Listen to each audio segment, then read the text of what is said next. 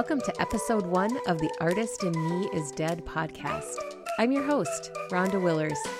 This episode features a conversation with Lisa Vang. Lisa is one of the inspirations for this podcast. Several years ago, she entered a room and said, The artist in me is dead. She vulnerably and humorously proclaimed this creative death.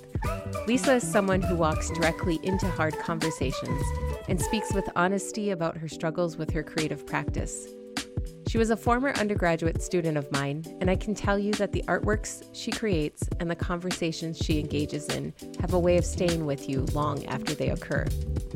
Lisa currently works full time for the state of Minnesota, and as you'll hear, her creative practice has shifted in the years since she graduated with her art degree. Please enjoy this episode with Lisa Vang. Well, Lisa, thank you for coming and talking with me. Oh, hi, Rhonda. I'm so glad to be here. We're guaranteed to laugh a bunch during our conversation. I'm certain of that yeah, today yeah, yeah. as we go. One of the things I wanted to start with is to help people get to know who you are. Just if you could share a bit about your background, where you grew up, where you're currently living. All right. So I feel like this reminds me a lot of like my early like online dating experiences where it's like, this is what I do, this is who I am, and look like me. Okay, so I'm Lisa. Um, I grew up in the ghetto. I would say I grew up in the ghettos of California. And I lived most of my life in the suburbish area of Minnesota. Right now, I currently reside in Minneapolis. I work for the man, the state, and I have a partner that I live with, and we have a dog. What's your dog's name again? so sweet online. His name is his name is Luca. He's my child. He's just my everything. Like I got him to be like my emotional support animal because I was like, I need a reason to get out of bed. Mm-hmm. I, I wasn't enough anymore. And like I didn't think he was going to be this small. I actually wanted a pit bull, but because he, I adopted him and like, so he didn't know his breed. And I saw him, like, he had like the general features of like a pit bull. And then when I tested his DNA, he was like all the small, annoying dogs, like Shih Tzu, Chihuahua. Like, I was like, okay, whatever. It's whatever. I still love him the same. So, so. of course, you got that dog. Like, that just feels right, like- right, right. I wanted, I wanted a big dog to like protect me and to love. And he was all the small dogs, but you know what? He's perfect. He's airplane compatible. He I cook for him, so he like it doesn't cost as much money as I would be for cooking like a bigger dog. So you know, as your childhood and things, were you did you like explore life from a creative approach, do you think, from a young age, or is that something you grew into over time? I was not very, I wouldn't say I wasn't creative, but I wasn't into like the quote unquote art scene. Like I didn't grow up like taking like a lot. I mean, I took some art classes because we had to like growing up through grade school, but it wasn't like something that I wanted to pursue or like be active in. I I did a lot of creative writing, like poetry. At one point, I wanted to be a poet, and then mm-hmm. like at one point, I was in a band in my emo like teenage days. I did some songwriting. I do, yeah, I do play guitar and stuff and sing. But other than that, oh, I did. See, I want, I, I just want to do everything. I like as a child, I was like, oh, I want to be an actress. Ooh, I want to be a singer. I wanted to do all these things, but I realized it was because I wanted to live a different life than the one that I had. Like, because when you see those things like on like social media or like this whatever, it's like, oh, they have this like fun, cool life. And like as a kid, I don't know any better. I was like, I want that versus like the sad life that I had or whatever. Mm-hmm. Yeah, so I, I I would say I was creative, but I wasn't like necessarily in the traditional material like painter, sculptor, whatever, mm-hmm. um, art based person until I went to college and um, I fell in love with art. And then I was like, I'm gonna choose this as my major. And yes, I like I said, I work for the man and I don't even do anything with art, but I have no regrets. I always say that my parents would say I, I majored in disappoint disappointing them. Like, because I got, I got my BFA in ceramics. I have no regrets, but yeah, it's it is what it is. I have no regrets. I had the best time of my life in college and learning and mm-hmm. yeah. When you I want to go back just a little bit. So when you were having all these sort of ideas about other like in a way like other lives you wanted to live than the one that you knew. Did you feel like they were possible? Eh, or did they feel like they were not possible to you? I think it's like it's like playing the lottery or gambling. Like you're like you're like, you know, I have zero chances of doing it, but I'm still gonna maybe try. Like I remember one time when I was like, I had actually dropped out of college when I was like 21. And I actually drove to Chicago to go audition for The Voice. Me and my sister, we really drove there and like the, the process takes so long. Like obviously I wasn't on there, but like you go and like you tell your little spiel and then you sing one song and then if they like you, they make you sing another song, which I actually got to sing two songs out of the whole room, but That's I awesome. choked because I have I have stage fright. Mm. Um, and so it's whatever. But I think that was the first time I actually like went for something like a dream and I like took initiative. And then I think from there is when I just started like maybe you call it being reckless, maybe not, but I started being like, I'm gonna do it anyway because whatever, you know, why not? Maybe instead of calling it reckless though, it's more like it opened up the reality that if you take those steps or those actions, it gets you somewhere or like it brings you an opportunity. Like even that you got to sing two songs, like yeah, yeah, yeah, you made it through the first step in that room and you got the second. Did that feel like instead of saying reckless too, like did that feel empowering then, do you think? See, I can't tell because my sister, who is also a much better singer than me, was in that same room. And I was like, what?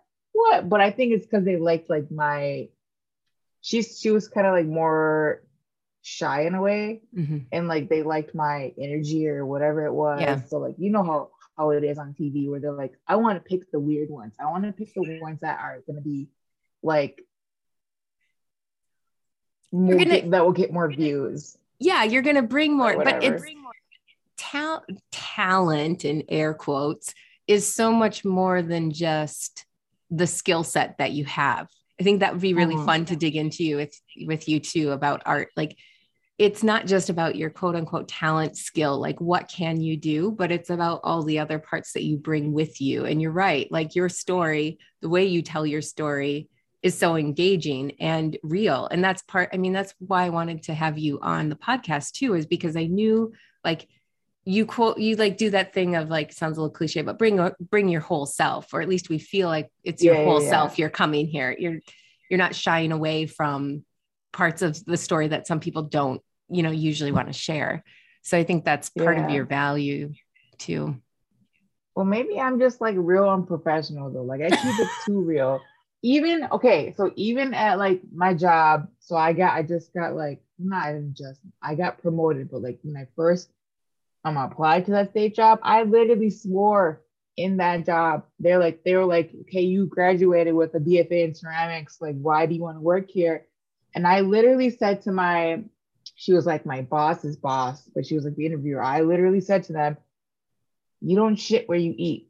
I literally said that because I'm like, you know, I love, I love making art, but if I do that as like a job, it's I need to have different compartments. People are complex. They need to have different things, and I'd end up hating it. Um, yeah.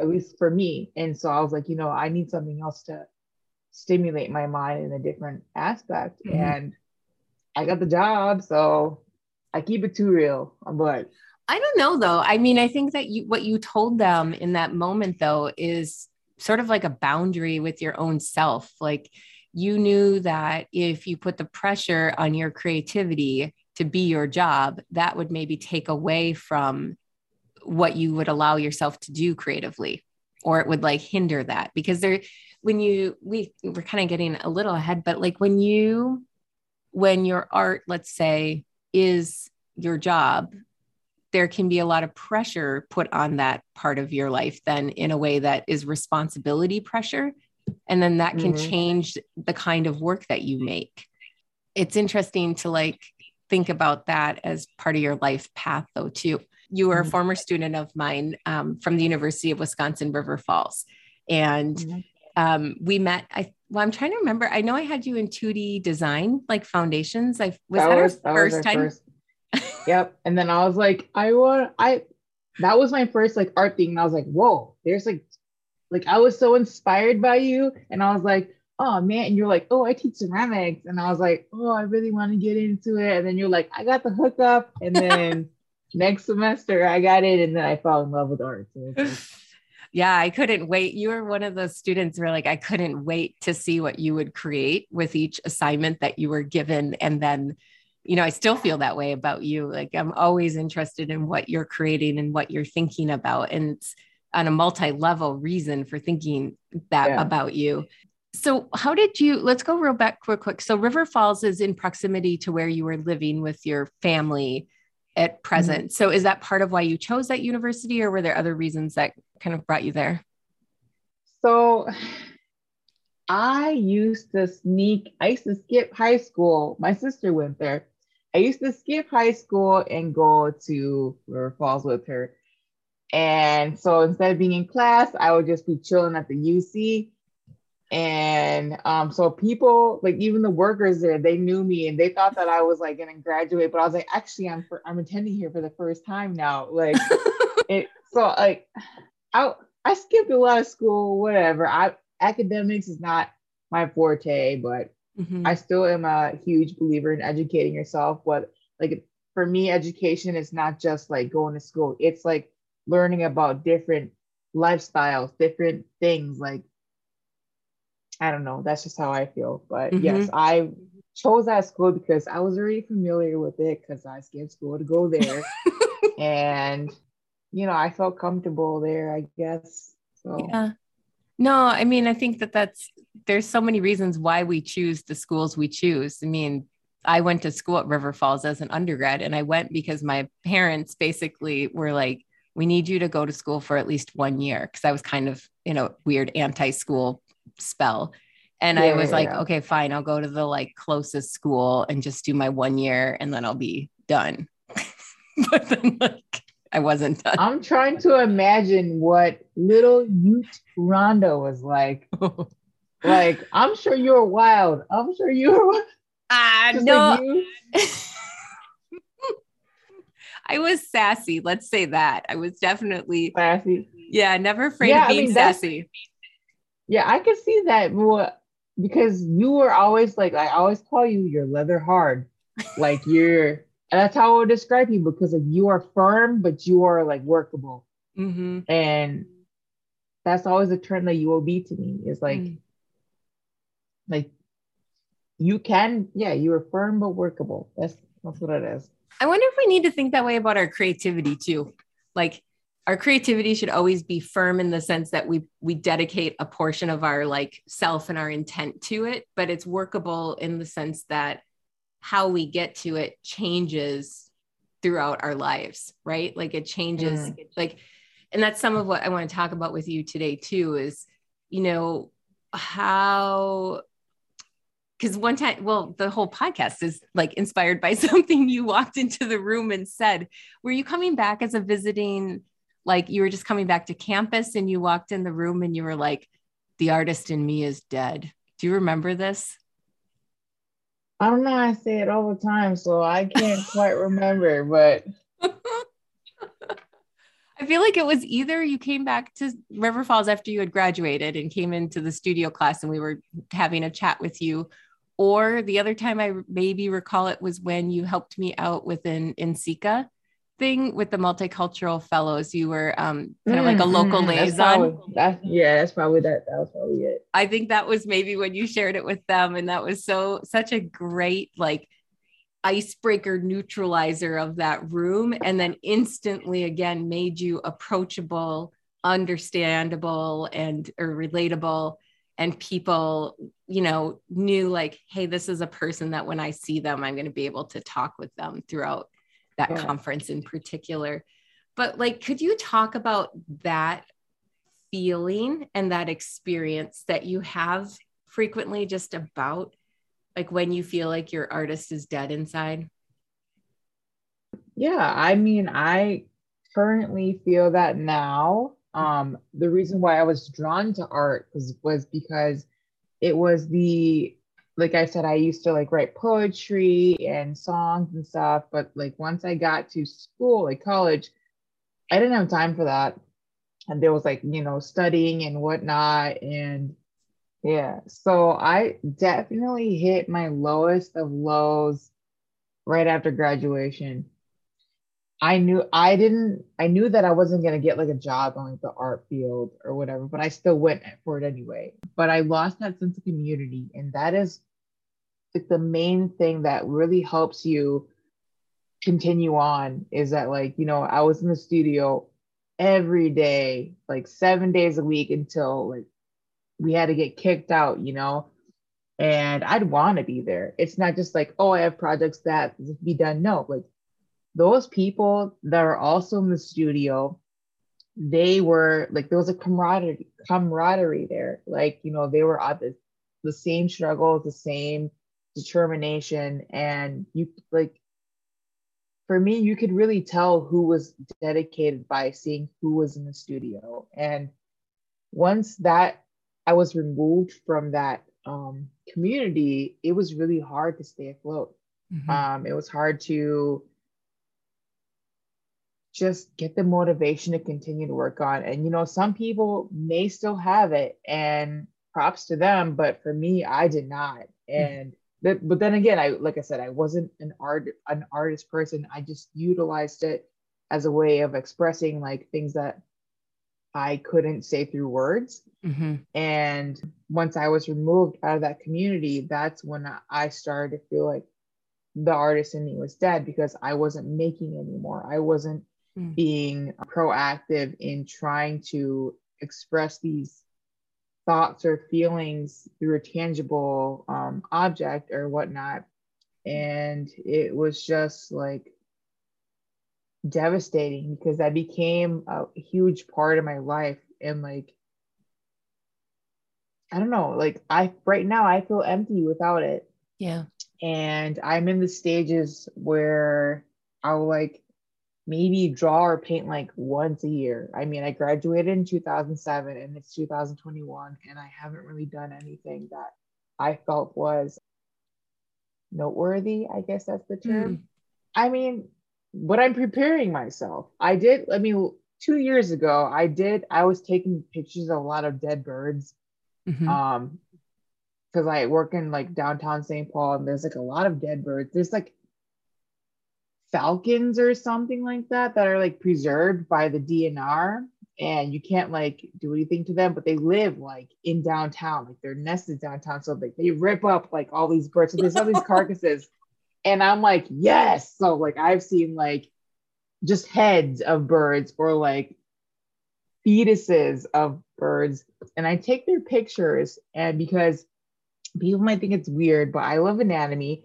And I just wanted to, I I painted, I'll show you guys. Yeah, show I me. painted, I painted the head because Oh um I wanted to immortalize this bird, this dead bird that like I wanted to give it a life again. And that's where I said like I wanted to resurrect that bird and give it immortality even though it's been gone. And you could do that through art. You can that that piece you just shared has so much like grace and integrity and you can tell that you're honoring it like even though it's a, it's a dismembered head it like has that presence in that piece the way that you painted it with care like there's care involved in the touch of your Yeah. material Oh It's- yeah, like yeah. I I mean it's like I mean I haven't done any like painting and stuff in a long time, but like yeah I just I wanted to honor that bird and like I still feel that way about roadkill and because it's like those things you just see it and you're like oh dead animal on the road whatever but like they still deserve to have their moment. And I don't know so that's what I was doing. People thought I was a freak. I was crouching. Even though I'm like a a public servant for the state I was like crouching and taking pictures of these dead animals because I'm trying to give them a second life Mhm. and that's what I felt like for myself was like I wanted to give myself a second life through art. Mhm. But I'm slowly building my way back into the art world. Like I need that again. It's Mhm. always going to be a part of me. And like I don't I have a like a little spark of mo- motivation, but it's not necessarily fully there yet. Like Mhm. like Black Friday, I bought some like foam because uh-huh I'm like, I finally brought all my my art materials from my parents' house to my house because I'm like, okay, I'm gonna get ready. I'm gonna get ready and build my studio. And I bought foam because I'm gonna. Oh, I bought like a a banding wheel because I wanna. I just want to start making Yeah. again. So You're I'm making the space- preparing. yeah you're like Yes, making the I- space to encourage your creativity again Yes, even though I don't necessarily have like that everyday community that I see people again, Yeah. but I'm slowly preparing for that because I need it. Yeah. I need it. I, I need something. Yeah. Well, and when you're talking about the community too, do you think that because a lot of, I think, you know, from teaching, a lot of students express that too, like that once you're away from, say, a traditional academic setting, that not having that immediate community is a really hard part of the transition. And in a way, that community helped motivate your own work, maybe work ethic or studio ethic, whatever we want to call that. Do you think that part of the transition is also about learning to sort of like be your own community? You know, like you, it's still important to have external community, but do you think that some of the transition is learning how to yeah kind of be your own community in your own space if you will as part of the motivation like getting yourself going again I mean, I do think it's that, but I also think it's resources. Like when Mhm. you're in an academic setting, you have access to kilns, glaze, clay galore. Mhm. And so if you're not using it, you're an idiot. That I'm just gonna throw that out there. Like if you're not utilizing studio time when it's all paid for, you're making some poor choices. Because as as you graduate, you you gotta pay for all that stuff on your own. yeah On top of like, I miss school. Oh man, I miss school because like you didn't have to worry about heavy bills. You didn't have to worry about like buying all these materials. And fortunately, I still have all my stuff from school, Mhm. and I still have a bunch of clay. Mhm. So I'm gonna use that. But yeah, it's just like it's the community and then it's the resources. And I have been looking at like places to fire stuff too. And Yeah. I just I need to start somewhere again. You know, Yeah. you're basically starting from scratch.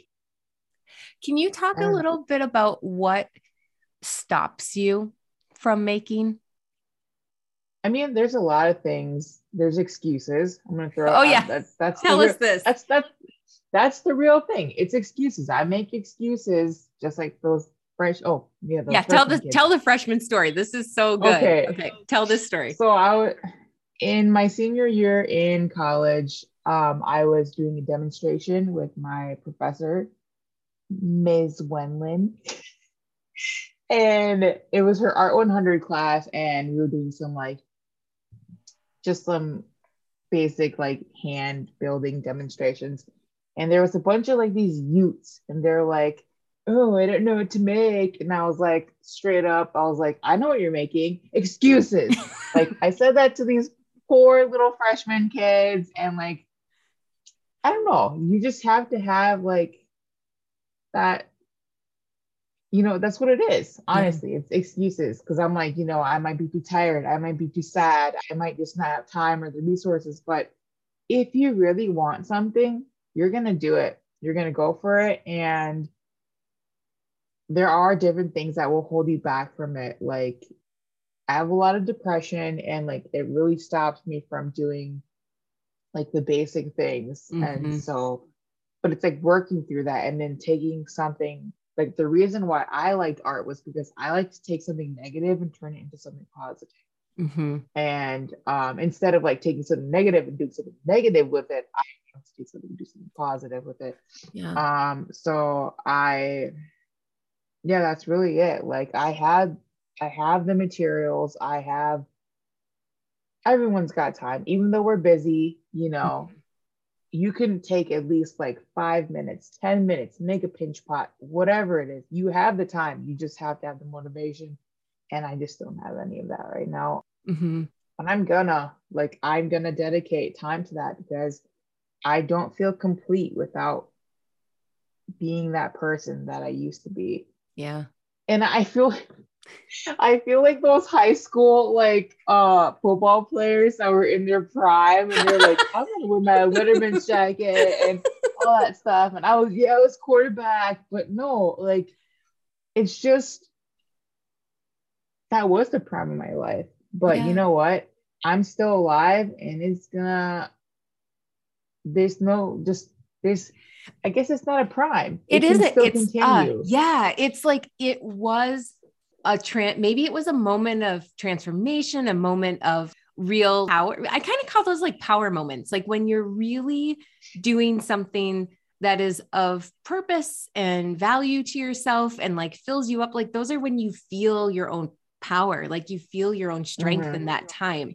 So, like, those are available to us anytime, right? Like, we can have yeah. moments of power throughout our lives. And so, you're going to have that again. And like, you're probably moving into one right now. And, you know, listening yeah. to you, I loved you when you were talking about taking your photographs of the dead birds because it mm. reminded me of when you're in a lull of your creativity and it's hard to go to the thing maybe that you quote unquote were known for or knew yourself for.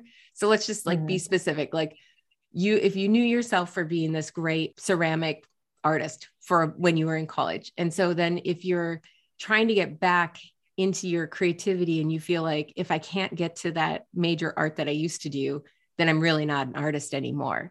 But yeah, if you leave space and let yourself just start to observe things slowly, start to do a little bit like these photographs and then that painting, like you're bringing yourself short steps into your creative space again and like mm-hmm. that's really maybe one of the great things that we could teach ourselves is like what are our little small steps that we like bring ourselves back into our creative space your yeah. songwriting or poetry too like do you hear like do words come to you in your thinking that kind of like i always describe things as rolling around in my head i just let ideas roll around for a while so, but sometimes like words or phrases kind of come through that time that seem significant and like want to write them down. Like, do you have that coming back with your poetry or songwriting at all during this time as you're starting to do more with your other part of your creative practice?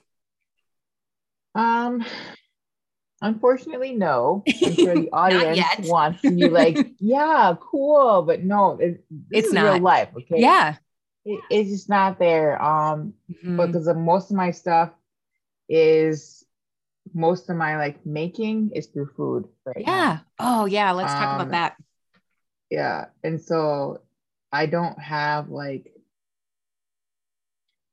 there aren't things i was like oh this, i can apply this yet yet because i'm going to start making things with like clay again mm-hmm. but as of now it just I don't know. Like it's the artist in me yeah. is dead inside, yeah. but I'm trying to resurrect this bitch. I'm trying to resurrect her. She deserves to be alive and yeah. and thrive. I'm 30. I'm turning 31 next week, but I'm 30. I'm not flirty, but I'm trying to thrive. and like I just I don't know. What what is that artist though? Like I feel like when you say when you're describe when you're saying like that artist in me isn't alive yet. Like it sounds like you're saying artist with a capital A, a really big important. What is what is that person, which is yourself, but what do they look like that you're not right now? Can you describe that? Ooh, you made me self-reflect right now because I always I'm relating it. When you said that, I was like, you know, I think about that dang social media mm-hmm. about like, you know, people are posting stuff on there and they're like, oh, here's my here's my pots, here's my whatever. Mm-hmm. And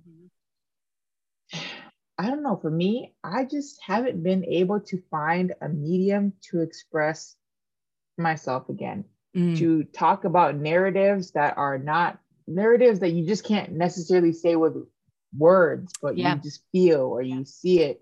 And like I'm a I'm a storyteller, you yeah, know, you that's are. like I think about like my culture and like, you know, they our our written language was taken away from us. And so you, we had to tell can you really quick share share with people your background and your culture because we didn't yeah. Uh, talk about that at all and I think that's a really key component to a lot of things that you've shared with me in the past too. Yeah. So I am Hmong and I am Chinese. I don't know what part, like when you think of Chinese, you think like, oh, like Mandarin or you Cantonese.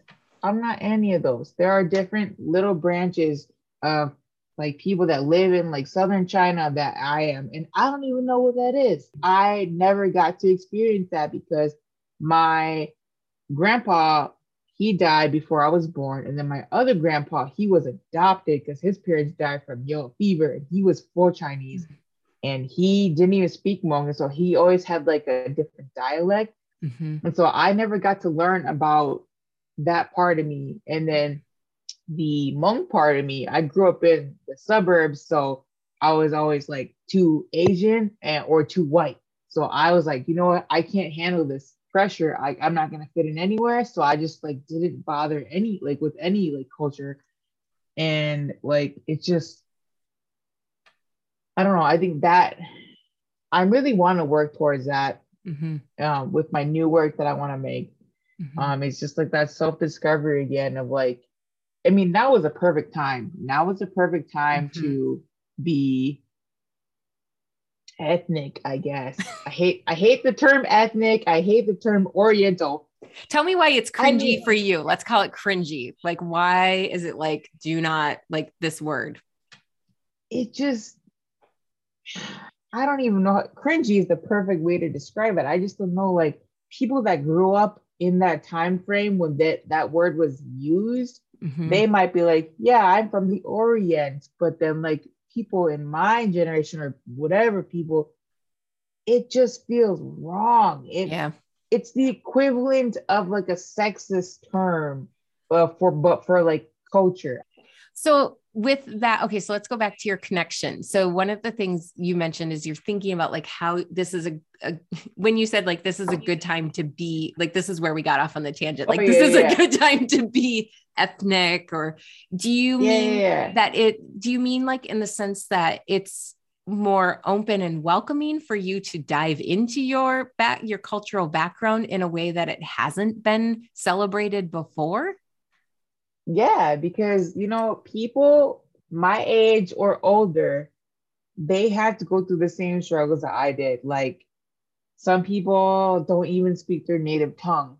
Right. And you would get a lot of shit for that from your like older relatives. Like yo you don't even know how to speak this language. You don't know anything about your your background or whatever. And like but right now you know a lot of youths they're more modernized um i don't know if that's a good or bad thing honestly mm-hmm. but like they are in that same boat and they're like if you think about anything in social media it's all geared towards the youth yeah. They like take the TikToks and like the TikToks the whatever, like quotes. yeah, yes, the TikToks, just like the Google. Like it just everybody is like anywhere from 16 to like 25. That's like the main thing in mainstream. Mm-hmm. It's like they gear views and they gear whatever towards that. And most of those kids don't speak their native language. Most of them maybe don't even know where they came from. And like, it's okay. They're they're like starting to like normalize this stuff. Mm-hmm. And. I'm like, you know, great because I struggled growing up and mm-hmm. it was hard for me and it's still hard for me. But right now I'm trying to go back and trying to figure out like who I am because like that's still a part of me. You know, yeah. I I just want to feel that sense because I maybe it's me trying to prove like, oh, you know, I'm Asian enough, whatever. Yeah. But, but maybe yeah. it's also just you wanting to know yourself in a different way, in a way that like wasn't like if it wasn't if it feels like it's welcomed now then that also tells us that it wasn't welcomed at some other time to really know that part of yourself and your family yeah. and your background and now you know you you can maybe with safety if i don't know if that's the right word but like maybe yeah just, yeah it's it's more easy the Hmong people they've only been here since like the late 70s yeah you know? so we're still a fairly new type of people i mean some people don't even know who Hmong people are um okay now olympics yes yes right not because of olympics yes but like before that you know other than like bad stuff happening in the news like nobody knew who Hmong people were. We yeah. don't we don't even have a country or a land, you know? Like right. we just we're migrants. And it's just like because we're so new, I still feel like I need to find some kind of connection to them to withhold my own I don't know if it's culture or identity. I don't I don't know what the words are. I don't I'm not good with words, but you are good with My, no, you're good with words. I th- you know, identity makes a lot of sense in a in a way. Like that's what we're all identity is who we know ourselves to be, right? And that changes that changes over time. Like even just talking about whether you think of yourself as an artist or not or active artist, like that's an identity too, just as your culture mm-hmm. is an identity. So we have like so many layers of identity that we're always connecting with, disconnecting with, working through, growing with I remember you shared one time it was related to language and about the color orange. Wasn't it like you in the Hmong language there wasn't a word for orange. It was like yeah, like red like, or like yellow or something. How was that? It was something yeah, like that. Yeah. Yeah, like there's no there's no word for orange. They would just say like orange, like orange. It just we don't have those kinds of things because like do you think that can add to like this feeling of like not knowing where one belongs then too because you're not in a weird way like what you described is like you're sort of like the color orange in the Hmong language like it doesn't sort of exist because you're like a little bit in both places like you were describing you're not asian enough but you're not white enough or like right right dang you know how Asian people are described as yellow. Dang, I'm orange. Yes. Dang, Rhonda, oh, you, I'm orange. Yo, I gotta make a piece about that. it's just, ah. oh man. Orange. Yeah, I'm orange. Dang. That's what it is. Because I'm a little bit brown and I'm a little bit yellow, so I guess I'm orange. Just, oh whoa. that makes dang, that's that's like meta. stuff. Part of why I've always enjoyed talking with you is that there is a seamless connection for you between your cultural background, your interests, your creativity. Like you don't seem to put borders across or like siloing your the way that you take information in and then process it out. Like it all filters in, it all becomes part of what you do. And that's like to me that's one of the wonderful gifts of like a creative life or an artist's life is that everything around you that you experience both past present future all of that gets to feed into your creativity and all of that gets to move through your filter. And like you were describing too i'm just making this kind of thought here about like but how it comes out is often how people understand us to be quote unquote an artist or a creative. But in a way it's maybe more even about the way that we take the information in and that we allow it all to come in and to connect to each other. Maybe there's that part of our creative process too yeah i mean like i've always been a weirdo and so then like not not fitting in is it it's a good thing because and then it makes you think differently than the normal Mhm. whatever. Man, there's been a lot of quotes in this. Yes, we've done air quotes Video. so many times. Yes, lots of quotes. We're like, you know, normal is boring. That's why I like taking. That's why I don't regret taking um, art classes because it forced me to think outside of the box. Like I hate that term, but it's like it gave me different perspectives and that's how I take life is like that's why I say educating yourself is like you don't necessarily have to go to school, but read about a different culture, read Mhm. about what's going on in the world in different parts of like the world from what, where you are hmm and things like that. Like it just being weird is good. hmm Like it's good. Like if you're you can make pots on pots on pots, okay? Yeah, you make a beautiful form, but okay, what does it mean? Right. Like I don't have the I don't have the technical skills, but I have the heart. And that's something you can't fake. That's something you can't learn. You can Yeah. learn technical skills later, but you cannot fake or learn the genuine meaning behind it. No, you can only open up your own heart. Like you don't, you're right. You can't learn it, but you can open it. And then that's part of it. Okay. So this is something I'm just realizing too. We haven't really talked about what your art is, what it looks like, what you do, how you make. And I want to start it maybe with sharing a piece I remember you making when you were in your first semester of ceramics with me. And this relates back to this like pots on pots on pots because it was for the cylinder project. And in that project, I think there were like seven different, six or seven different kinds of cylinders that you were asked to make. You, again, it's like that thing you brought your heart and you made a cylinder, and it was probably like the altered cylinder assignment where you're expected to kind of change the shape a little bit or in some way. So it's Mhm. not just a vertical form and you cut apart your cylinder i think it maybe was two in the end and made a screen and like a um, asian screen Oh, dang, I Do you remember, remember this piece? Yeah, yeah, Yeah. yeah. and on the screen you painted it like or on the cylinder you painted it like an undersea image with fish Mhm. and you drew these cute like cute again in quotes but they were cute little fish and some were pink some were blue kind of plain on traditional sex gendered colors that we have Mhm. and you painted them in different groupings. What was so fun and wonderful and intelligent about that piece is that you brought everybody in with this playful change of form and the imagery was fun and light and so everyone's like oh fish in the water and then you shared your concept and your concept was about the way that all fam- different families are families and so you had some fish that were the same gender and parents, and some were like mixed gendered, and some were like solo parents with little fish, and took elements that are very known to people. And so they were Mhm. easy to look at and identify, and yet gave us so much to think about and talk mm. about then too. So could you talk about some of the pieces that you've made in your your time as when you call yourself an artist, artist, but like in your time that have held a lot of meaning for you even now in the work and what they look like and what your concepts were. Yeah, like I, that is a huge part. See, yo, I don't even remember that.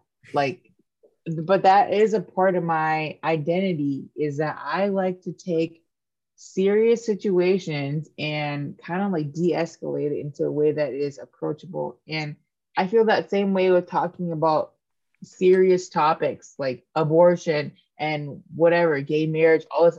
I like to take it so it is approachable. And so that's why I gear I gear my imagery towards more of like childlike things because they appear innocent and you just like it gives you that like softer narrative versus like an in your face kind of thing. Um I do like your in your face kind of thing, but like for super serious topics like that, I like to use much softer imagery. Um Mhm. I did a piece about it was in drawing. I guess I guess this is a trigger warning. I would have to say trigger Oh, sure. warning. Okay. Um, of like child predators. I did a piece where I like you know how like in grade school there's school pictures and they're like all like next to each other in like yearbooks. Like I did like uh an image of that of like children of all different races and whatever ages, and I drew images of them. It was on like this like weird red line. Red red string is just mm. very iconic in many different cultures. But like I just did that and like it was like such a it just if you like looked at it, you'd be like, oh, okay, there's just like a bunch of little drawings of like these cute little kids or whatever and cartoons, but like the piece was about victims of like child abuse, like sexual child abuse. Mm-hmm. Um, because like it could happen to anybody and you would never know.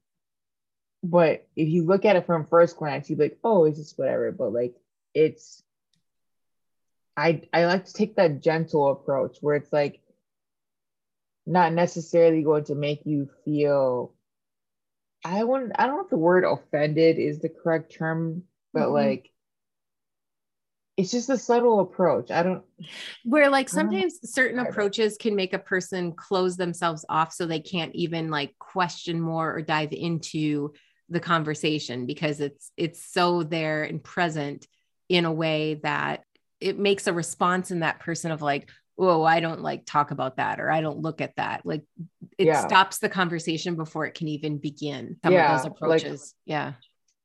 I don't want that bias um, yeah. but i still these things they still need to be talked about.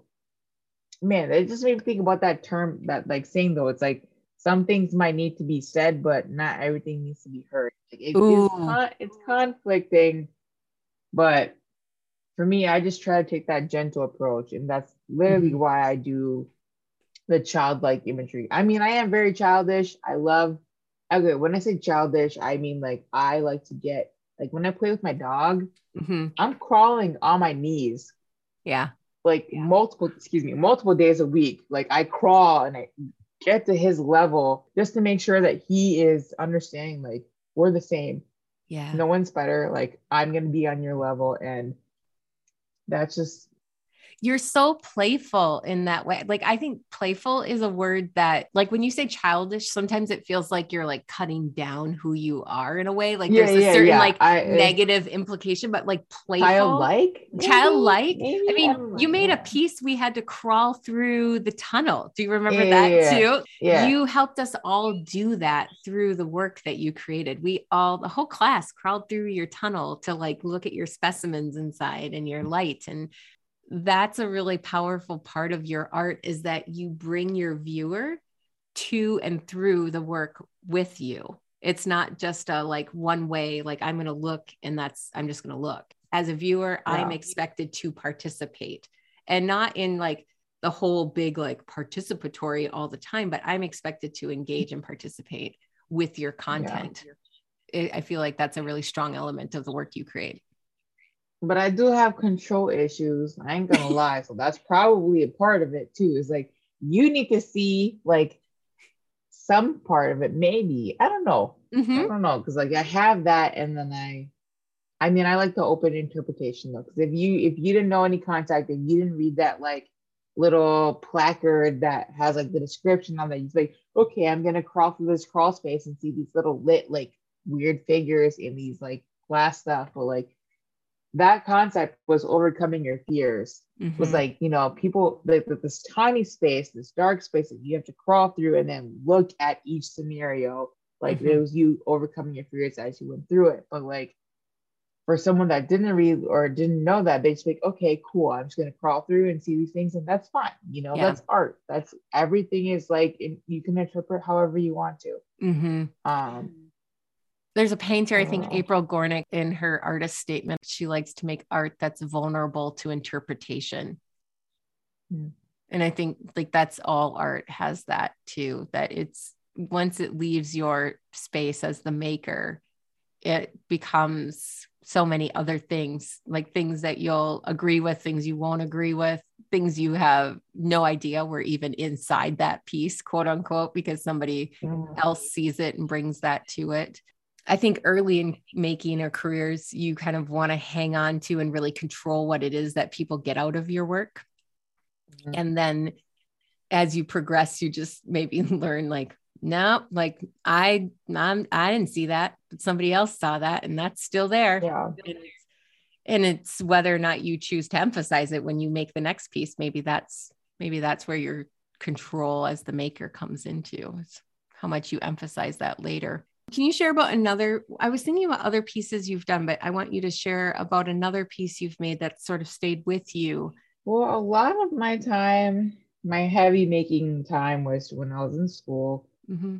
And oh, there was my like there are some pieces where it's kind of like a I don't know if it'd be a showy one. Like it was a bowls project, Mhm. but we had to make like different bowls, and I, I I made my bowl was like I sculpted hands as my bowl, and then I like used unfired clay as like I made a heart, and then like I submerged it in water because I knew that like feelings are temporary, and like it was this whole interactive shit, and like I put food coloring in there inside the um the unfired heart. So then like once I submerged it, as like any person that works with clay knows, you put water with the bone dry clay, it's gonna like dissolve and disintegrate. Mhm. So during critique, I had the hands that were fired and I had the heart that was unfired in the the I like I bought like an aquarium and it was just like this it was like disintegrating and it was rocking back and forth based off the shape Mm. of the the hands and it was kind of like you were cradling your heart as it was breaking and it was like releasing the stuff and that one that was one of my favorite pieces because it was Yeah. temporary I'd like to see you make that piece again. Do you still have those hands Me too. No, I I don't think so. I'd have to resculpt them. And I really like hands. I like sculpting hands hmm just because they just they've seen things. Hands they can tell where you've been. Like I remember my my junior year prom, I went to go get my nails done for the first time and the lady looked at my hands. She goes, "Are you a farmer?" And I was like, "Um, no, I'm just a high school student." Cuz like my hands were just like dry and torn up because like I had to always like cook and clean and all this stuff and hand washing and stuff and like your hands just really they tell stories of like where you've been. Like Mhm.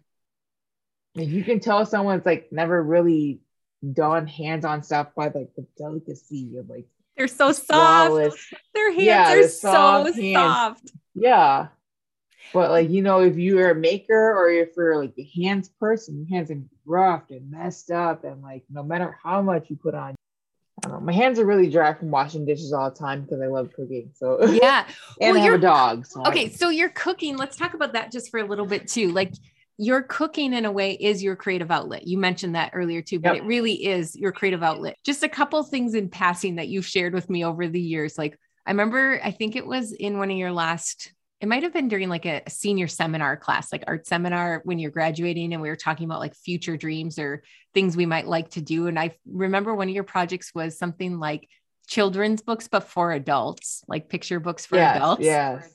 And then I know you and I had a little DM exchange one time, I think on Instagram about like your cooking, because you often talk about like poor people's cooking and like access to food. And so I'm wondering if you could Yeah, share yeah. anything about maybe those two things, how your cooking relates to your creativity, and then also the impact of food scarcity in the way that you've talked about food in the past and still do think about it or different ways. Yeah, so like I grew up super poor. My family was on food stamps, like because my parents were immigrants, so that they couldn't have jobs. They were just like resident aliens. That's what they call them, aliens. And it just it I don't know. It food is just a, I'm obsessed with food Mhm. like I like I read about food, I think about food, I cook food, I think about what I'm gonna eat next. I'm just obsessed with food. And growing up, we used to have like free or reduced lunch fees because we didn't have like I always I will always have a soft spot for people that are less fortunate than me because I was one of those people. And Yep. whether it was the government or whether it was through some kind of program, we got help. And I am a firm believer in like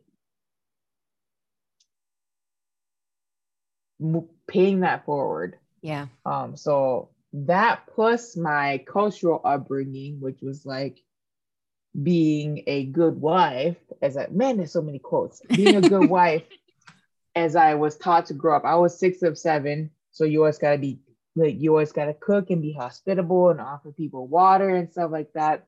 Mm-hmm. All those combinations just like made me so food oriented because like that was like my love language. Like yeah. I like somebody told me like, oh, that's a love language. Is like I'm a provider. I like to feed people and make sure because I feel like food is just such a necessity. It's such a basic necessity, mm-hmm. and not a lot of people get that. Yeah. But I don't know. For me right now, I just love to explore. I don't like to use recipes because I, I like to, it's not rebel, but I just don't like to follow rules. You know? You're freestyling. At, yeah, I'll look at like I'll like look at multiple recipes and just combine my own. I feel and... so seen when you say that because that's what I do too. You look at all the other ones, you see what the commonalities are, and then you figure out what your version needs. Yeah, yeah. Like you make you take the best of all these different worlds. Like I, it started with I used to hate cooking mm-hmm. because my mom would force me to cook for her. I remember one time she woke me up at one in the morning to cook for her. She's like, I gotta work early tomorrow you got to cook for me to pack my lunch. Like that, that was my life, right?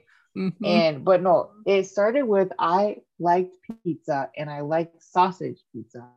And I was like, what makes what ingredient makes it taste like sausage? And I could not figure it out. So I was like testing all this stuff. And yo, in an Asian household, we don't got these kinds of like ingredients that are Italian, you know? So I went to the grocery store I like flipped every sausage thing, like look at the ingredients, and I was like, okay, I know this and this. What's this? And it was fennel seeds. Oh so yeah. One day I went and bought fennel seeds and I threw it in my meat, and I was like, yo, this tastes like Italian sausage. Like that's what I did. This was before like internet was like whatever, and like yeah. plus we were poor, we didn't have internet or we didn't have like computer access, so it was like trial and error. You look at what it is, and then you start throwing it in. But that's that's what started me into like trying to like replicate these different things. It's like, okay, what is this thing that I don't know? It's probably that secret ingredient. Mm-hmm. Like I just used sage for the first time last year. I mean, that's probably a common thing that like I'm using food right now as my creative outlet because I just don't have them. Like for me, when I say like things are like when I'm making or whatever, mm-hmm. there needs to be an intent. Versus like producing. So I guess in yeah. a way, I'm not like trying to like shit on people that make pots because that's still that's that's their art or whatever, yeah. you know? Yeah. But for me, that's like my I guess me cooking food is me making just pots. Yeah. Versus me making art that means something is different or like me like when I say art, I mean like me in a traditional sense, like painting or sculpting or throwing or whatever it is, that for me, it needs to have some kind of context. And yeah. that might not always be the case because I really got into making functional ware mm-hmm. towards my senior year, which I was like, oh, like, ugh, get the wheel. I was all hand built sculpture, whatever. And then I was like, oh shit, right. throwing is kind of cool, you know? Yeah. I don't know. So that's just like me slowly opening myself up. Not, I'm not necessarily there yet, but you know, I do mm-hmm. want to get a pottery wheel. Mm-hmm. I'm thinking about it, but you know, that price. And trying new things. Like, I don't know if you're finding this is, I feel like in our conversation, I'm kind of hearing this too, but like how we change the way we think about ourselves is equally part of our own creative process for myself. Oh, I'm a pinch potter or I'm a like hand builder and I, oh, mm. actually, here's a real concrete example. When I was a post bac student, my one teacher had told me, You're a decorator. And I was so mad. I was like, No, I am mm. not. I am not a decorator because in my head, a decorator looked really different. But as like in the last maybe four years, I've realized, like, oh shit, I'm a decorator. I'm a decorator. yeah, yeah. I love figuring out how some like pattern goes on a form. Yes, I am a decorator, yeah, but it was an identity I couldn't take for a really long right, time. Right, right, like, right, right. 20 years actually since that comment was probably given to me and I wasn't I didn't accept it for 20 years. Yeah, I mean like you think about those terms though, it's like, oh, I'm a potter. Like even the word potter, I'm like, you know, I don't throw pots, I don't make pots. You yeah. know, I'm not a potter. Or like when they say pottery wheel, yeah, know, they're just different. Yeah. It's funny that like the your identity, your artistic identity comes from those other people. Sometimes it does. Like, so that's another question too for ourselves is like, which identities have we given ourselves? Which ones have been given to us? And maybe which identities do we want to give ourselves in the future? Do we want to think of ourselves as? Yeah, because I mean, like you use that term like artist, but then I learned from you the term maker. Yeah. You know, and it's not necessarily like like I cook and I like do what's that? I don't know, like I not decorate the food, but I place it in a certain yeah. way. Oh, you plate it.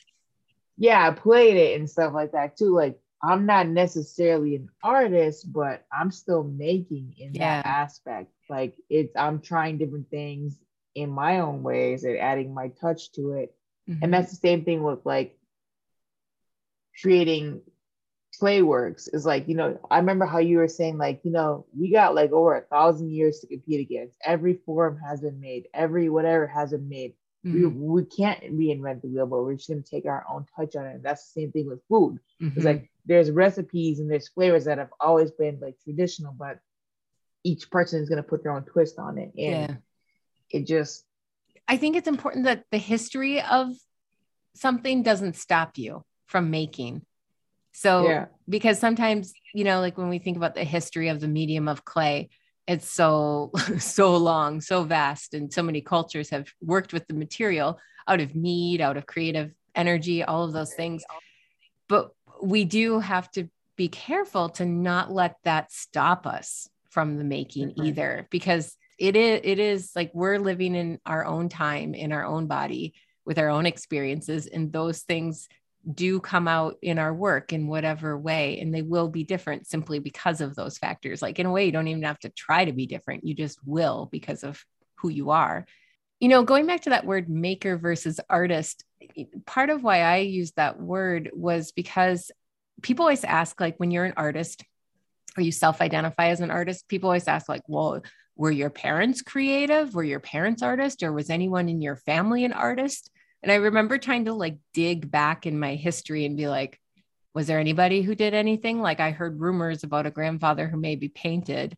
But what I realized was more close to me was the fact that I had aunts and like grandmothers and great grandmothers who were makers with like handcrafts. And so, and then my dad was like, was always building tinkering, working on cars. Like, so there's a maker and he's a machinist or what a retired machinist. And so like the the inclination to make, and my mom was a sewer, like that's been a part of my family, just the way that it's been a part of human history. And so if we mm-hmm. call ourselves makers, that makes it feel so much more approachable to hit to our creativity, right? Like instead of saying like, yeah, yeah, yeah. You know, to be an artist, to be creative, like you just have to be a maker, really, and that's making right. ideas, making work, like it can be anything. I mean, what are your thoughts on like the term craftsman, like a craftsman versus an artist?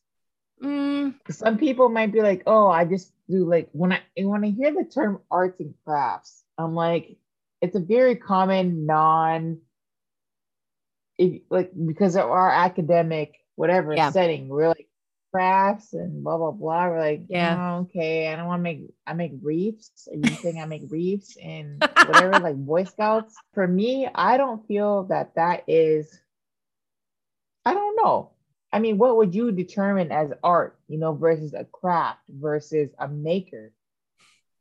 There's times where I just think I have no business in even trying to delineate between those things. Mm. Like it's just not like what good will that do me to try and delineate that there's times where i still cringe when someone says arts and crafts for sure or i think of it like i categorize it as like things my kids might do or like those kits that you buy. But when I really think about it and I'm really reflecting, like, oh, what's this thing? Like, I just don't know. Yeah, I think I just don't know if it's even worth my time or any of my business to try and decide that for anyone else other than myself. And like the word mm-hmm. craftsperson, you asked about that. I just think that's a beautiful word. Like the idea of being a craftsperson to me means somebody who cares deeply about the thing that they've made.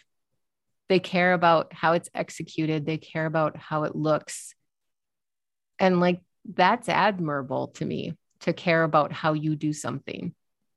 Yeah. Or like the term good craftsmanship. Yeah. like that. Yeah. But then it's like, I always, for me, I guess everybody's definition of what art is. That's why I like that term maker because yeah. it just, you can do anything within that. Because I'm like, if I'm going to make a bunch of cups, how does that make me any worse or better than someone that's making a piece that has a lot of like context to it, you know? Mm-hmm, mm-hmm. Like they're still both very beautiful things. Yeah. But is there, I guess there's not really a difference between, I don't know. It just, yeah, it maybe equalizes it. And when you think about your history with ha- being poor, and feeling like less than at times because of that, or culture makes us feel less than if you're considered poor. You know, like in a way, having a word that equalizes the experience of creativity, like maker, like maybe that's part of the appeal of it is that it's accessible to anyone, like anyone can be a maker. But culture, mm-hmm. society tells us that like not anyone can be an artist.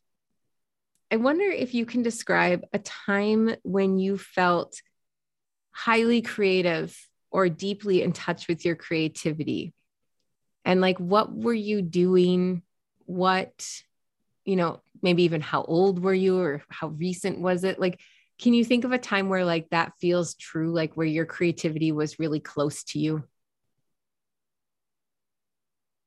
Mm, it's definitely got to do with cooking within like the last two years. Just like trying to replicate these flavors that I either imagined or I thought I had. There's like a lot of like, for me, when I cook, food is my, right now, food is my only secure bridge to tied to my culture. Mm-hmm. Um, because I, like I said, I've always been too white or too Asian, but with food, I make pretty good Asian food. Mm-hmm. and because my mom my mom taught me to be the good wife so i had to learn how to cook and stuff so but, but like not like i remember i would always be like mom can we get a recipe can you tell me how much she's like you just look with your eyes and then you just throw it in and you taste it and like i was like making this like beef soup and i i don't know I didn't know what it was supposed to taste like. I had it like one time at like a funeral like years and years ago and I just like threw things together. And like for me even if that's not what it actually supposed to take taste like it just it felt right because i felt like i was like honoring my like culture. Plus i was like also like experimenting. I don't know. I felt like it was a success because like my family liked it. And when my, my family they're like pretty we're all into food. I hate the term foodie. I say foodie like I used that term before I even knew that that was like a term term. Like you want to eat some foodie, like, mm-hmm. like that. When I get the okay from my mom, I feel good because like yeah. that's something that I never got growing up. But like yeah. especially when it comes to food, and so like that like made me feel like I did something right. Mm-hmm. And that your experiment and like that your experimentation brought you to create something of pleasure maybe for others too or of enjoyment? yeah, like, even though it wasn't like the same like recipe or tradition that they had ate when they were growing up or whatever like as long as i got to like create something that was satisfying enough for them to finish their plate i felt like i was happy. Mm-hmm. i mean i've always been a people pleaser because i was taught to be a people pleaser but like right I don't know if you're seeing it yet or not, but like the ways that you're still connecting to your creativity is and care. Like, and I think a lot of your creativity or your expression of art is directly linked to your care of others and your care for people you don't know, your care for those dead birds, your care for your culture and your history. And so to me when you're expressing each of these things like that's the connection that's there through everything that you do. And that's that to me is your creativity too. Like that's it. Like i see it and i you know hear it what you're saying. What is some like creative advice or thought that you would want to share with other people who are feeling that same struggle that you feel with your making everybody is going to be better than you and everybody is going to be worse than you. So just do your own thing. Like it just do. Yeah. because there's always going to be someone that's better and whether you're like oh my stuff's not good enough to post on social media or my stuff's not good enough to sell or my stuff's not good enough to even like fire like just try it anyway because you know someone else is going to appreciate it and really like it. Like we're everybody has their own kind of like taste and stuff and mm-hmm. just just do it. Was it, Nike? Don't just do it. Nike. Don't just do don't sue her. Well, and I think you know what you're also saying too is like there's an audience for everything we do. There's an audience mm-hmm. of appreciation for everything, evidenced by how many obscure groups there are on internet or on the internet or on YouTube. Like there is there's plenty of space for everyone to share and to have yeah. people appreciate what they do. Absolutely. I mean, look at Dada. Look at oh, Dadaism. Oh, yeah. It is so it is so stupid. But you know what? It became popular and we learned about it in our history. Right. Like that could be you. That could you be you. That one collage. There's a collage by um the squares. Yeah, the dropped by chance, the rectangles. Yeah, yeah. I'm like, you chance. cut those squares, you put it on this thing, but okay, okay. Guess what? We can still learn about you in the future, so just do it. Exactly. Just do it. You never know what's going to be remembered. Uh.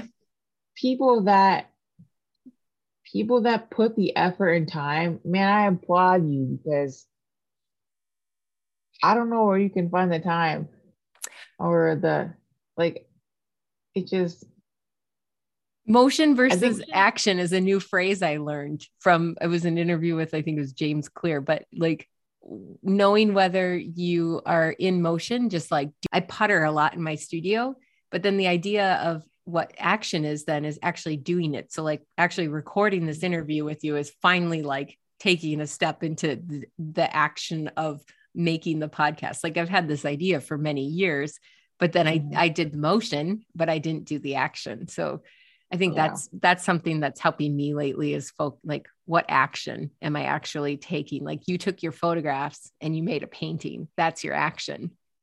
Mm-hmm.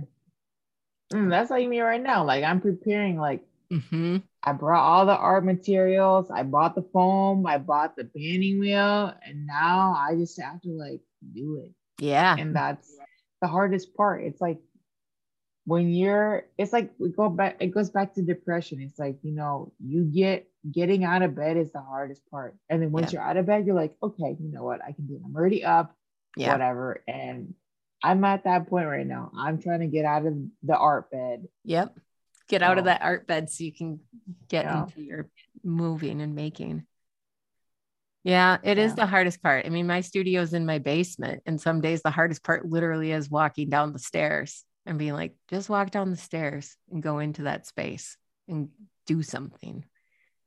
Yeah. But it also is about like how much time you think it needs too. I don't know mm-hmm. if you do this or not, but like I will tell myself that something takes a lot more time than it actually does. so, like, my example is doing the dishes. I used to tell mm-hmm. myself that unloading the dishwasher took like a half hour. And I just was kind of getting sick of the story I was telling myself about the dishwasher. So I timed myself one day and to unload and put away the dishes, seven minutes.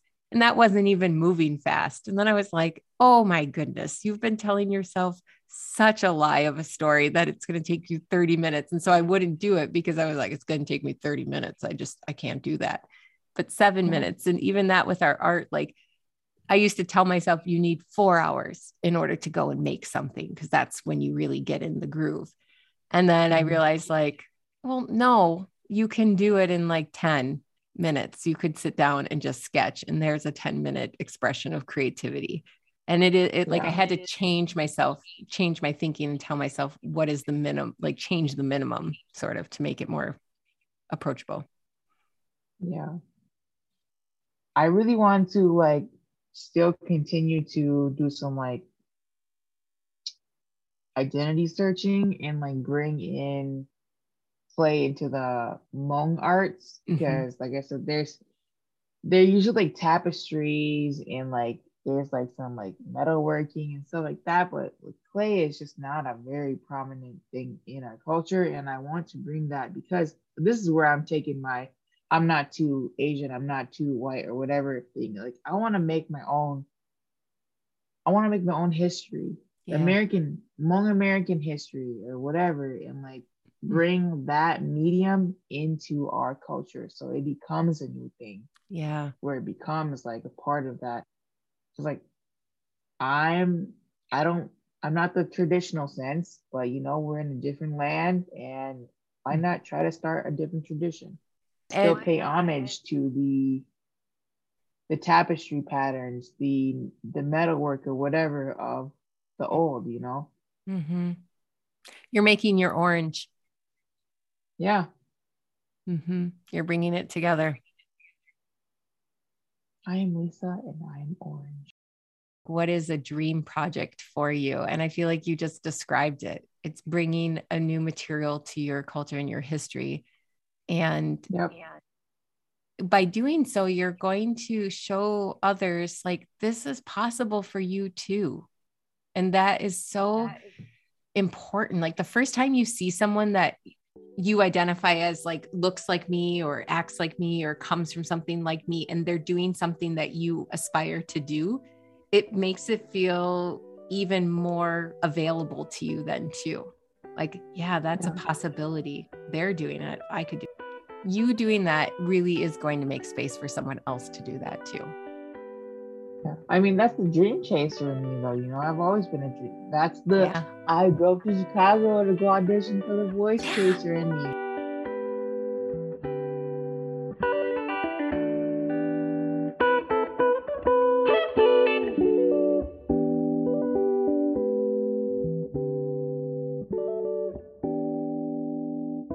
For the studio wrap up, I'm asking each guest kind of the same prompts and questions, and you can answer them however you want, whether it's short or long, that part's up to you. So the first one is I'd like you to finish this sentence, Lisa. When I don't know what to create or make, I cry. um, when I don't know what to make or create, honestly, I I cry or I look for inspiration on Instagram. Mm-hmm. Um, social media is such a huge platform these days, and like what I like about Instagram versus like the old school Facebook or MySpace, like mm-hmm. those are both very toxic places, but like you don't have to it's less personal. It's just about more of like the craft where you can just pick and choose. And so I look at inspiration from there. Like I'll look up like when I say create, I think about food. Yeah. Right now, food is my creative outlet, and I will just look up different cuisines and I'll go from there. Mm-hmm. And that's how I find my inspiration. Or I'll look up. I have an iPhone, so I'll look up Apple News and I'll click on either the cooking mm-hmm. um, tab or the food tab, and I'll just get inspiration from there. Nice. And that's so, just it's kind of like you go into not like in a formal way, what we would say is like research. Like you kind of you move into a space of like looking and inquiry and yes, a very a very ghetto lazy version of trying to find inspiration. It's like, what do I want to eat today? What do I want to explore cooking?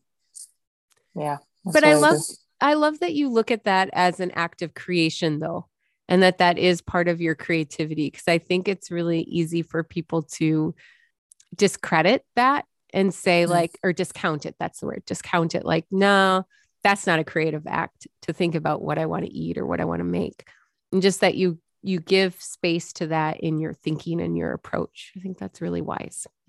I like well, I think it's a very modern approach because, like, there's, I mean, before in academic setting, you'd have to use these like programs where they had to be scholarly, where they had to be whatever. But like now in this day and age, you can literally look up like a news article, a blog, mm-hmm. and like find inspiration from there and i i think that's great because you know it takes away from like the professionalism versus like being that creative artist for whatever your medium is whether it's clay or food or whatever like mm-hmm. it just it validates that. It's like okay i get this inspiration from something else so. Yeah. And it increases accessibility too. Like it's not yeah. like those i mean i think about that with scholarly research and that um from i miss that. Like i miss having access to that from mm-hmm. when i taught at the university and thinking about and then that made me think about like what do how do people get access to things that they want and then what it means when you don't have access? I mean that's just a very small like little example. Yeah i mean like those things what makes it not valid just because it doesn't have a like distinguished title to it? It's not from like cornell or it's not from stanford or whatever you know that mm-hmm. what about someone's blog that actually they put research and time into that's still valid mm-hmm. you know in my opinion like yeah, yeah. Mm, thank you for that um, this next part is I asked you to share five songs or podcasts or things that you could listen to on repeat in your studio or any, anytime. And so the ones that you shared with me, I'm going to list them. You shared a couple podcasts, Dateline Crime Junkie, and then Somebody Feed Phil, which is a TV show on Netflix, Harry Potter and Lord of the Rings for movies, and then Criminal Minds, which is another TV series. So could you share how these shows and podcasts and the movie all contribute to your creative flow? Well, I think it's funny because I'm like, I'm just throwing these things out there, but now I'm actually reflecting. I'm like, mm. I like to think about how other people think. That's like psychology, or you want to call it psychology, or anthropology, or sociology, whatever it is. I like to understand that. So even though like some of those things are fictional, um, they tell a story. And man, I'm this is like the ADHD tangent going off, but it's just like I like knowing why people do the things that they do. Mm-hmm. And that's why I was like comics growing up. I loved the villain stories because you got to find out the background of like why did these people become villains? Why did these people become criminals? Why did these people become artists? They are trying to do these things of expression. They are trying to just, I don't know. But with the other things, I like that I am someone that likes to I have a lot of anxiety, so I like to have comfort. And I've watched these things so many times that I just have them in the background, like as background white noise. Mm-hmm. And I'm able to focus on what I'm actually doing, whether it's working, whether it's creating, whether it's cooking. I just have those things to comfort me, I guess, in a way, and just, mm-hmm. I don't know. Yeah.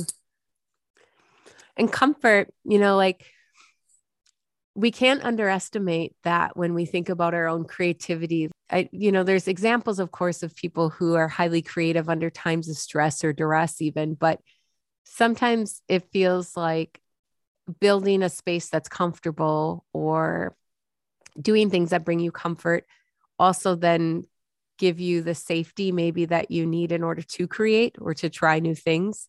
And I wonder if there's something with that in it too.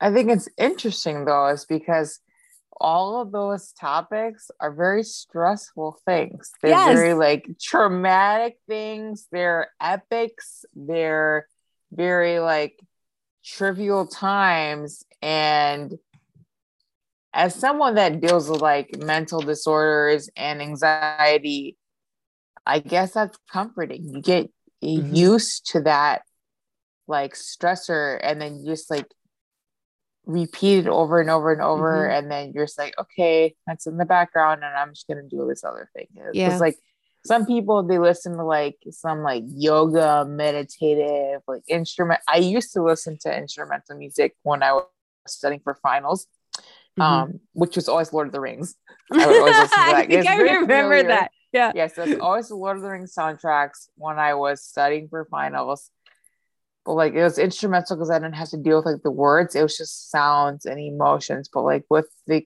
watching like it's not really watching, but listening to like podcasts or movies and stuff like that are like there's stressful situations, it's still very comforting. There's some kind of comfort in that like stress mm-hmm. that I like it's do you think it's a knowing like because you've talked about your mental health and um anxiety do you think that listening to these things that are about stressful things then helps mm, like it's a place that you understand and know because of your own lived experience?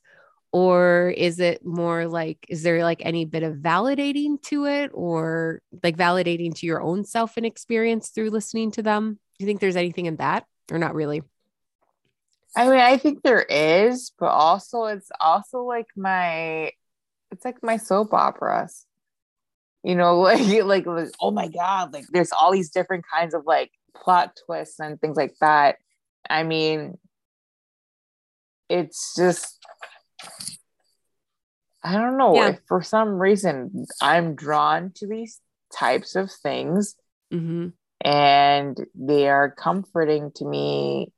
I mean, you only know if you know. Like, I hate yeah. that term. It was cliche to me. You know if you know. Like, yeah. But but you know if you know. yeah, like I'm sure that a lot of people are like that are like crime obsessed will know what I'm talking about, where mm-hmm. it's like I think that's an interesting.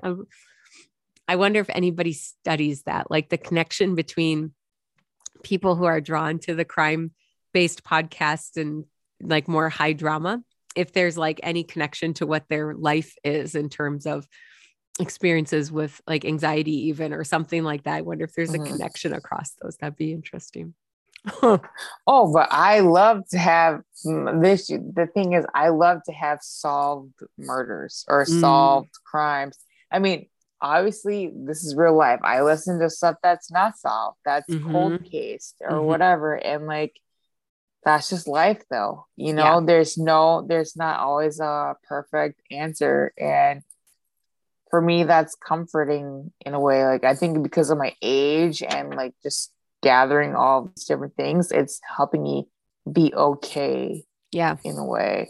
Yeah. That makes a lot of sense. So i have two more questions. The next one is what brings you joy in your creative life right now my creative life is through cooking i mm-hmm. like exploring different types of foods and stuff. Like tonight, I'm gonna make red beans and rice for the first Ooh. time. I've only had it one time. Um, but like I just like ex- having new experiences. Mm-hmm. And before COVID, before I was partnered, when I was single and I graduated from school and all this stuff, I was like, I'm gonna try a bunch of new things like every month, like a mm. bunch of them, like every week. And it's just that little thrill of having these new experiences and that's what i'm i don't know that's just what i'm i like i guess. No that's great. I think that makes a lot of sense like right? That part of creative life is about newness and experience and exploring like it whether you are cooking or whether you're making a collage like those it's it is about that endeavor into something new that is exciting and fun yeah, yeah. i think it is very funny that after we had um, initially did like the interview i started making mm. I was hand building and I was like doing stuff and I actually like taught my sister who was actually she's very creative. She's like my oldest sister. So we're like 12 12 14 years apart. Mhm. She started college. She went back to college when I entered my first year in college Uh-huh. and I was teaching her how to like build her first cups like hand building.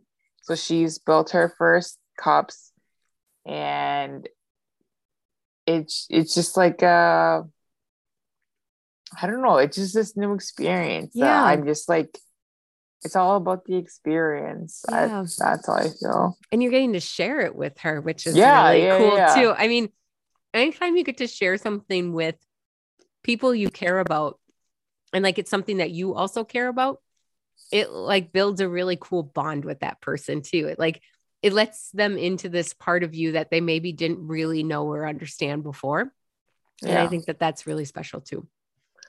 Well, like a great part of it is like when I went when I started art or like working with clay, I was like, you know, all I know is like these commercial things, these perfectly cylindrical whatever is and when she did it, she's like, I want to make like original stuff. She like was like working towards like Korean pottery and like she's like, I want to make these like cups that are like not perfect. And i was like great because we're we're hand building and that's what you're gonna get. Like it's it it's it's great. She still has to work on like we have to find like a good glaze for her but you know it's also like for me coming from an academic setting where we were privileged enough to mix our own glazes and fire our own work putting my pride aside and using commercial glazes and I still have to go and like take her to go look at these things because she has like a vision that she wants and I want her to be able to just complete that vision. Yeah. Like this is literally her first she made she threw some pots like a couple years ago in Korea, but she Mhm. never got to like complete those. So Mm. this would be her first complete project and I'm like really excited to like have her I I don't know. I'm always a helper and I want people to like thrive, so Mhm. I'm excited to see her execute this envision that she has. Okay, last question or prompt. Finish this sentence, please. My creativity is.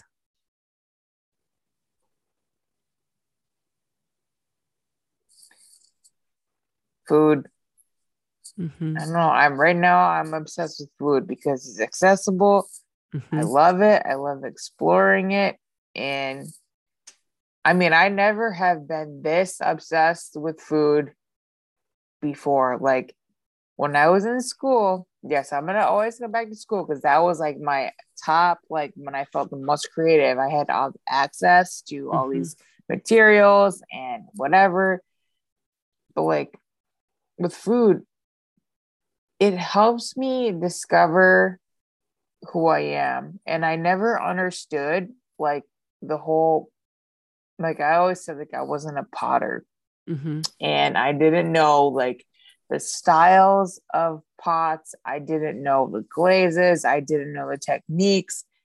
And I was always like, why are y'all so obsessed with these things? But now I understand it in a different way through food Mm. there's like sauteing, there's like julienning, there's all these different things that I'm obsessed with. I Mhm. Read about it in news articles, I watch about it, I research it, I do it, Mhm. and applying that.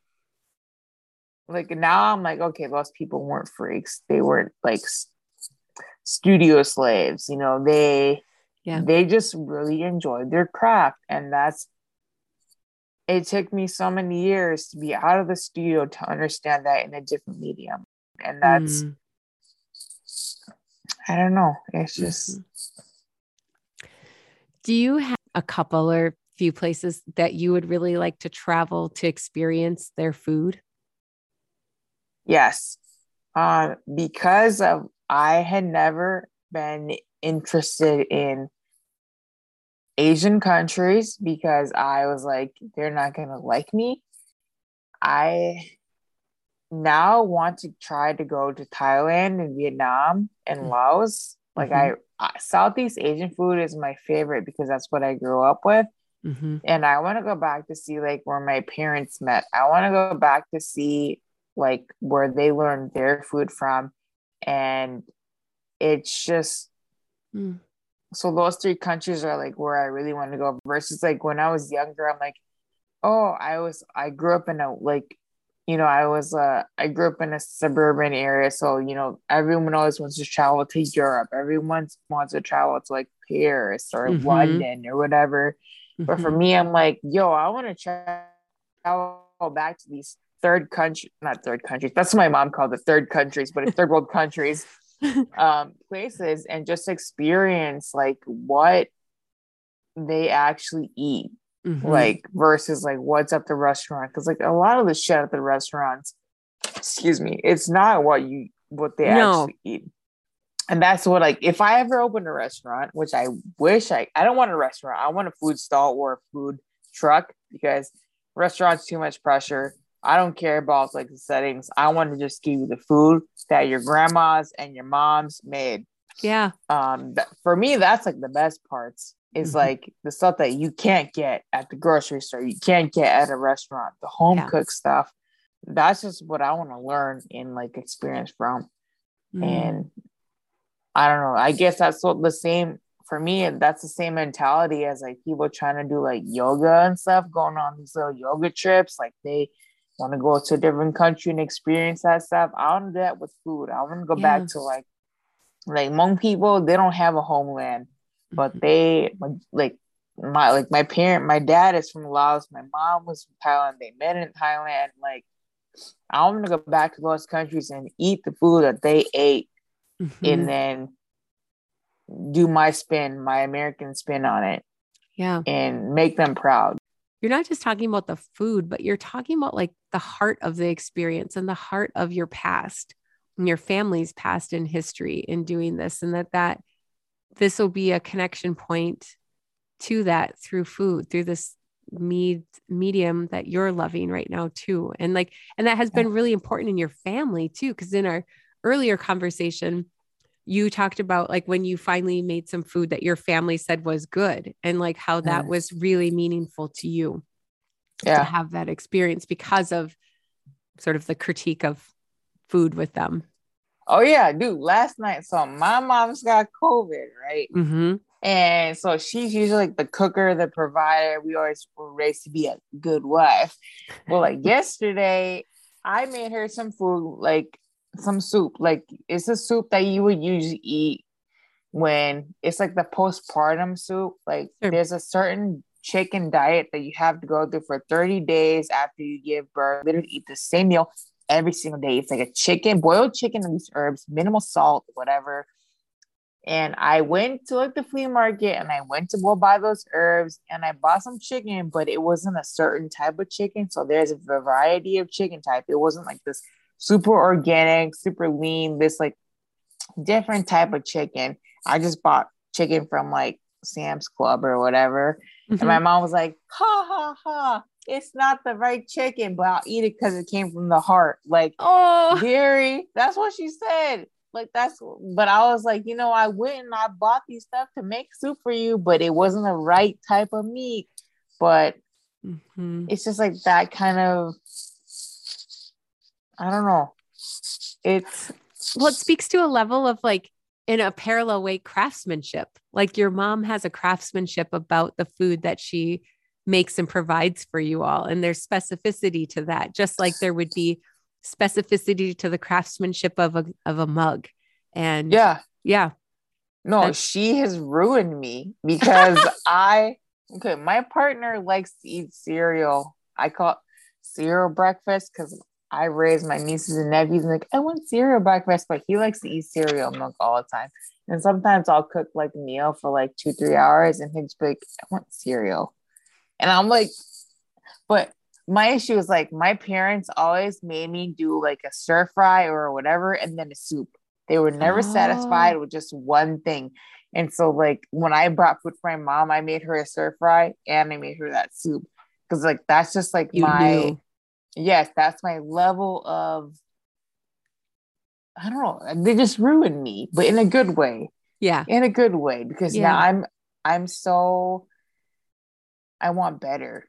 Yeah. And I know better now. It's just yeah. I don't know. And you're capable of of it too. Like you're you're in a place in your life where you can give attention and time to this in a way and maybe it's even like just in a in a space of um reflection where like the appreciation is building for the things that they have shared and the things they expect and the things that are meaningful to you and to them.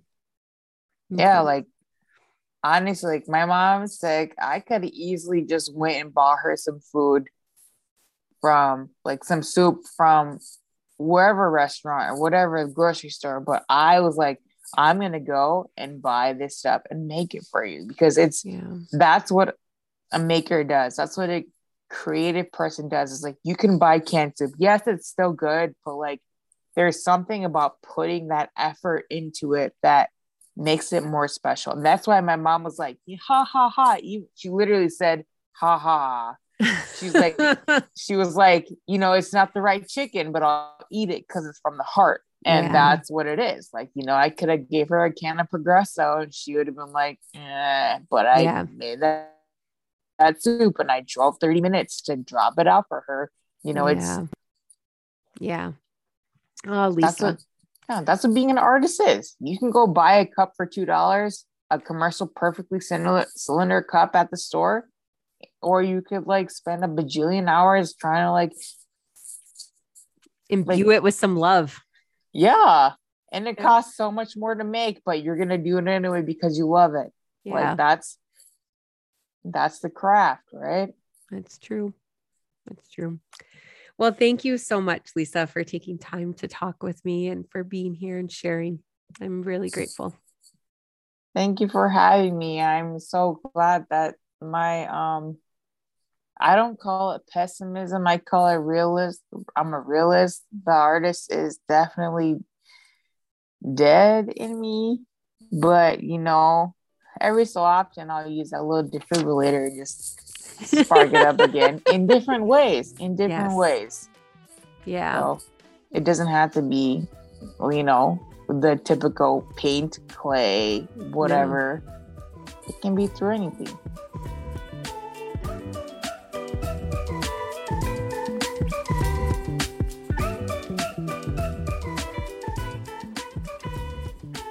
If you find yourself needing a little creative prompt for your week or just an activity to do, let's take some inspiration from Lisa. Let's try to find something that we can notice from our day to day. Maybe something on our way to work, like she shared about, or something we see while looking out the window of our home or when we're on a walk. And let's take a photo of it, maybe at the same time each day for a few days, and just start to observe our surroundings. And then maybe we'll be inspired to do something else with it, like Lisa did with the painting. Or maybe her talk of cooking sparks something in you. Maybe this week, look for a new dish to explore, putting your spin on it. Thank you for joining us this week. We look forward to the weeks to come. If you enjoyed the podcast, please share it and rate and review where you listen to your podcast. Until next week, bye.